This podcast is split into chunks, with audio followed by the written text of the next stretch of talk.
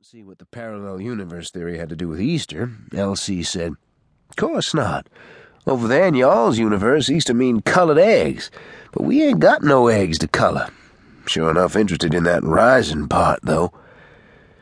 Today, as always, L C was waiting for him, sitting atop the propane tank, his dusty work shoes lying on the ground, and his big toe protruding from a hole in one sock. "How much you sold, Dan?" "Took in close to thirty dollars." Elsie whistled. "That's the profitable route. If I had me that route, I'd be tempted to steal your uncle blind." "You could steal from him anyway if you got a mind to." "Nah, I'd take from him, he might take from me." "What could he take? You ain't got nothing anyway, far as I can tell." "Got myself. He could take and give it to the Army." "The Army don't want it. They get all the bus drivers they need. Army wants fighting men." "Army'll make the niggers fight before it's all said and done. You know, old Jeff Davis wanted the same thing in the Civil War, make the niggers march with Robert Lee." "Who told you that?" Elsie looked at him. "Just imagine my granddaddy covering your granddaddy's ass while he go crawling out the bushes toward them Yankees." "You ain't got a granddaddy." "Everybody got a granddaddy," L C said.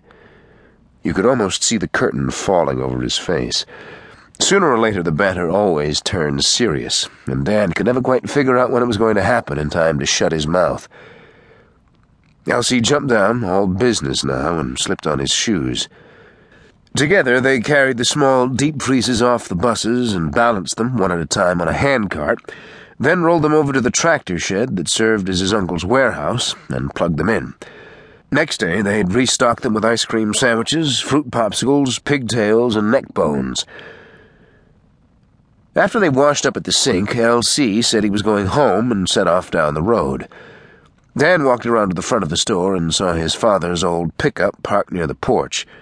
He opened the screen door and stepped inside. The place smelled of molasses, salt meat, leather, and patent medicine.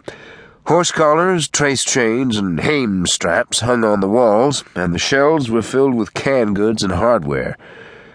Toward the rear, stacked almost to the ceiling, were several hundred cases of sanitary napkins. All the sanitary napkins, his uncle said, in the Delta. He'd concocted some deal with a distributor over in Greenville that allowed him, at least briefly, the corner of the market, and women had been streaming into the store for days, coming in groups of four and five from as far away as Clarksdale and Yazoo City, buying in bulk. The store was empty except for Elsie's Mama Rosetta, who sat behind the cash register, fanning herself with a copy of Negro Digest. "Where Elsie go off to?" she asked. "Went on home." "Now that ain't nothing but a bald-faced lie."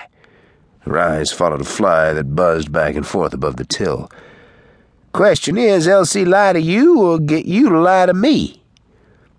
Dan walked over to the counter, lifted the top off a big jar, and grabbed a handful of oatmeal cookies. "I don't believe Elsie lies to me," he said.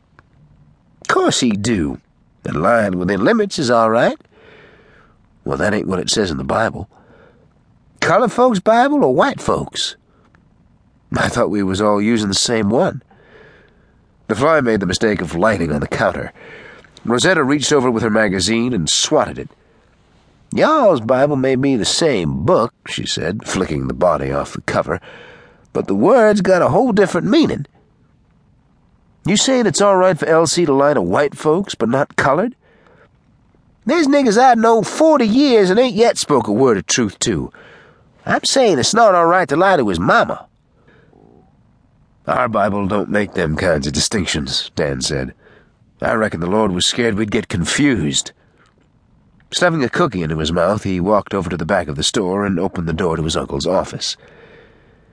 His mother was sitting on the edge of his desk, her long, smooth legs hanging off the far side, and his uncle was in the coaster chair. It looked like maybe they'd been disagreeing about something because his mother's face was flushed. She had the milky white complexion that often accompanies red hair, and if she got agitated, you could always tell. His uncle, though, seemed perfectly calm, maybe even a little amused. His hands were locked behind his head, and he'd rocked back in the coaster chair and crossed his legs. One end of his mustache was arched just a little, like he was doing his best not to grin. "How'd it go today, Potter?" he said.